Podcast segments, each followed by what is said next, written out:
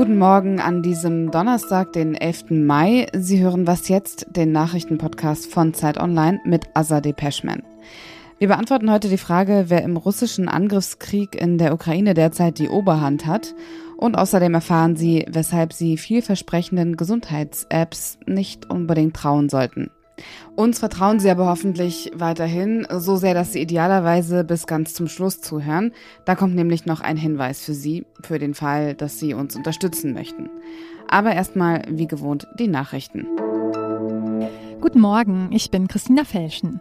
Der Bund zahlt den Ländern in diesem Jahr eine weitere Milliarde Euro für die Versorgung von Flüchtlingen. Darauf haben sich die Vertreter von Bund und Ländern nach mehrstündigen Beratungen beim Flüchtlingsgipfel geeinigt. Mit dem Geld sollen Kommunen, die Geflüchtete unterbringen und versorgen, zusätzlich entlastet werden. Eine Grundsatzentscheidung wurde damit allerdings auf den Herbst verschoben, denn die Länder fordern dauerhaft mehr Geld. Die Kommunen sprechen von einer großen Enttäuschung. Auch von Pro Asyl kommt Kritik. Der chinesische Staatskonzern Costco darf am Hamburger Hafen einsteigen. Nach monatelangem Streit hat die Bundesregierung den Einstieg endgültig genehmigt. Bundeskanzler Olaf Scholz hatte sich für den Erwerb ausgesprochen. Das Außenministerium und andere Ressorts hatten in der Vergangenheit schwere Bedenken geäußert, weil der Containerhafen als kritische Infrastruktur gilt. Redaktionsschluss für diesen Podcast ist 5 Uhr.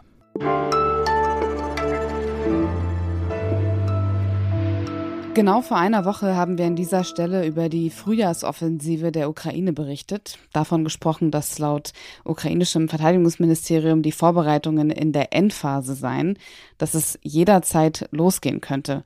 Doch bislang ist von der großen Offensive nichts zu sehen. Über die aktuelle Strategie der ukrainischen Streitkräfte und die Position Russlands spreche ich mit unserem Moskau-Korrespondenten Michael Thumann. Hallo Michael. Hallo Azadeh. Könnte sich die Ukraine aus diesem Stellungskrieg befreien? Welche Szenarien werden da besprochen?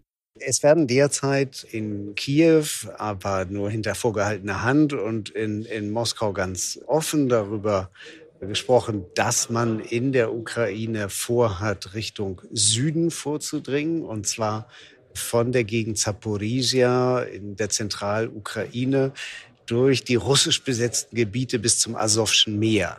Damit würde die Ukraine die sogenannte Landbrücke oder den Landkorridor durchbrechen, den die Russen vor einem Jahr erobert haben und der die Krim mit dem russischen Kernland verbindet.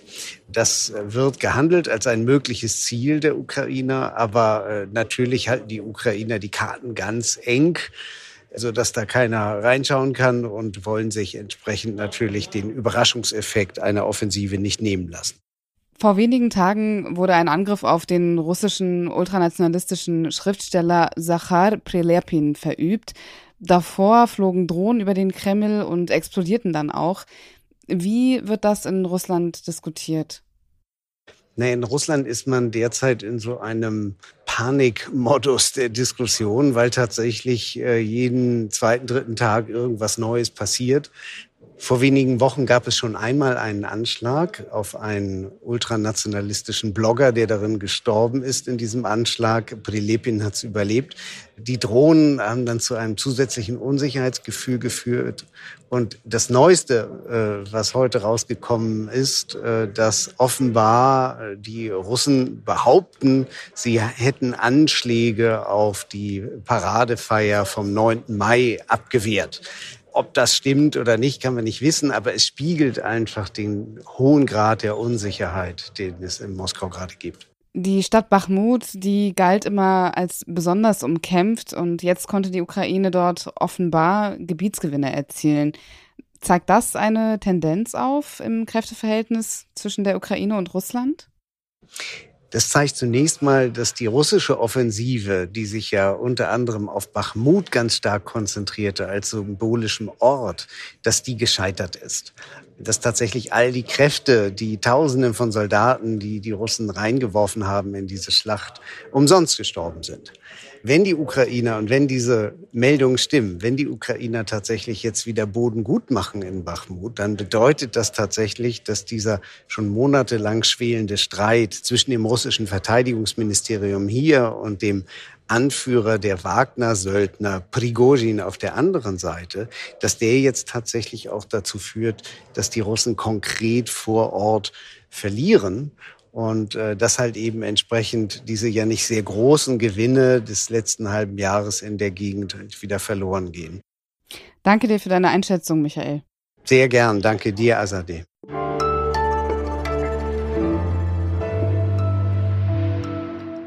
Und sonst so? Wenn man einen Mann auf der Straße sieht, der eine Uniform anhat und einen Waffengürtel trägt und es sich ziemlich offensichtlich nicht um einen Polizeibeamten handelt, dann, naja, kann ich es schon verstehen, dass man sich bedroht fühlt und die 110 wählt. Das hat auch ein Einwohner Kemptens getan. Allerdings sind die 30 Einsatzkräfte umsonst angerückt. Denn in dem Waffengürtel, den der Mann getragen hat, war nur eine Spielzeugpistole und die Uniform, das war ein Batman-Kostüm. Der 21-Jährige, der sich als Superheld verkleidet hat, läuft schon länger als Comicfigur durch die Stadt. Nach eigenen Angaben, weil es die Menschen glücklich mache.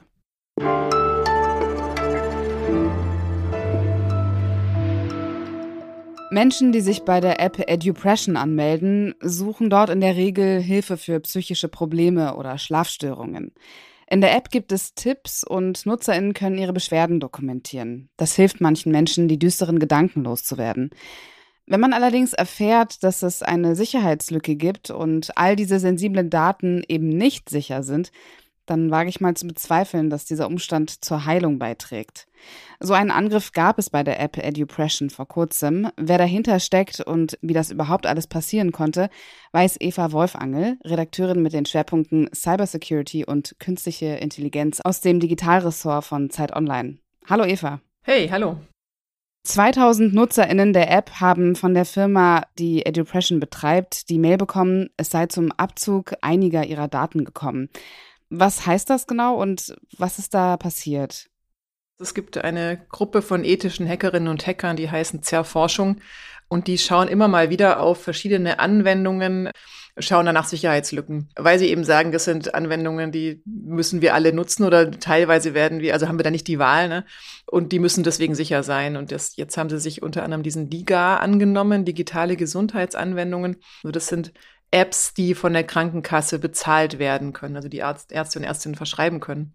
Und da haben sie jetzt eben sich jetzt Depression angeschaut und haben wohl auf eine relativ einfache Weise eine Lücke gefunden, durch die sie von allen Userinnen und Usern persönlichen Daten ähm, abgreifen konnten oder sehen konnten und auch so Daten wie Suizidalität, also habe ich Selbstmordgedanken und Tagebucheinträge, die so in die Richtung gehen, welche düsteren Gedanken kreisen mir durch den Kopf, was ist überhaupt passiert, also sehr, sehr persönliche Daten. Und diese Daten, die sind auf dieser App nicht sicher. Wie hat das Unternehmen auf diesen Vorwurf reagiert? Also die haben die Lücke sofort geschlossen. Gut, das ist ja auch das, was man tatsächlich erwarten würde. Haben auch versucht rauszukriegen, ob die andere, zum Beispiel kriminelle AngreiferInnen ausgenutzt haben und sagen, nee, ziemlich sicher nicht. Sie haben aber auch gesagt, ja, wir haben doch alles getan. Wir haben im Vorfeld äh, Penetration-Tests gemacht, also wir haben andere externe Unternehmen die Sicherheit überprüfen lassen. Wir haben diverse Zertifizierungen. Wir konnten das nicht verhindern. Wie verbreitet ist das Problem, dass sensible Gesundheitsdaten in Apps nicht sicher sind? Das ist jetzt schon die vierte, die Sicherheitsprobleme hat. Drei davon hat ähm, Zerforschung aufgedeckt. Und eine weitere App hat mir Martin Schirsich vom Chaos Computer Club, der hat sich heute gemeldet und gesagt, er hat auch bei einer App Sicherheitsprobleme gefunden, schon vor zwei Jahren bei der allerersten. Also das heißt, vier von diesen Apps haben jetzt schon Daten, sehr, sehr heikle Gesundheitsdaten von Userinnen verloren. Und dann gibt es drei weitere, bei denen es Datenschutzprobleme gab, also die Daten in den USA gespeichert haben. Die, und das ist auch eben nicht zulässig, wenn man auf dieser Liste stehen möchte. Sind da die BetreiberInnen nicht vorsichtig genug? Mein Eindruck ist, das sind oft so Startups, die, die haben eine, eine Idee, ähm, wir wollen natürlich sicher was Gutes machen, wollen Leuten mit Depressionen helfen. Und es ist ja auch total wichtig, weil es viel zu wenig Therapieplätze gibt, also der Bedarf ist auch da. Aber die Sicherheit von den Daten ist eben ganz oft im Hintergrund bei denen. Und es gibt auch Vorgaben, die unter anderem sagen, man darf diese Daten nicht so speichern, dass sie mit einem Namen verknüpft sind, also mit einer Identität. Und genau das ist aber in dem Fall der Fall gewesen. Also diese Daten waren direkt verknüpft mit der Identität der Nutzerinnen. Weil sobald dieser Anbieter gehackt wird oder jemand an die Daten rankommt, äh, sind die eben draußen direkt damit verknüpft. Also die haben ganz klar Fehler gemacht. Und das höre ich immer wieder, in, gerade in dem Bereich, dass, dass eben die Anbieter und Anbieterinnen sich da nicht klar machen, mit was sie es eigentlich zu tun haben, mit was für heiklen Daten. Den kompletten Text von Eva Wolfange verlinken wir in den Show Notes. Danke dir, Eva. Gerne. Und das war was jetzt für heute. Was im Laufe des Tages passiert, das erfahren Sie später von meinem Kollegen Roland Judin im Was jetzt Update. Und jetzt kommt, wie versprochen, der Hinweis an Sie. Wenn Sie alle Texte lesen möchten, die bei Zeit Online hinter der Bezahlschranke sind, dann können Sie ein Digitalabo abschließen und damit unterstützen Sie nicht nur Zeit Online, sondern auch Was jetzt, also unsere bescheidene Redaktion hier. Und wenn Sie das unter der Adresse abo.zeit.de slash was jetzt machen, das verlinken wir auch in den Show Notes, dann ist der erste Monat kostenlos. So, das war's wirklich, das Ende dieser Folge. Ich bin Azadeh Peschman. Kommen Sie gut durch den Tag.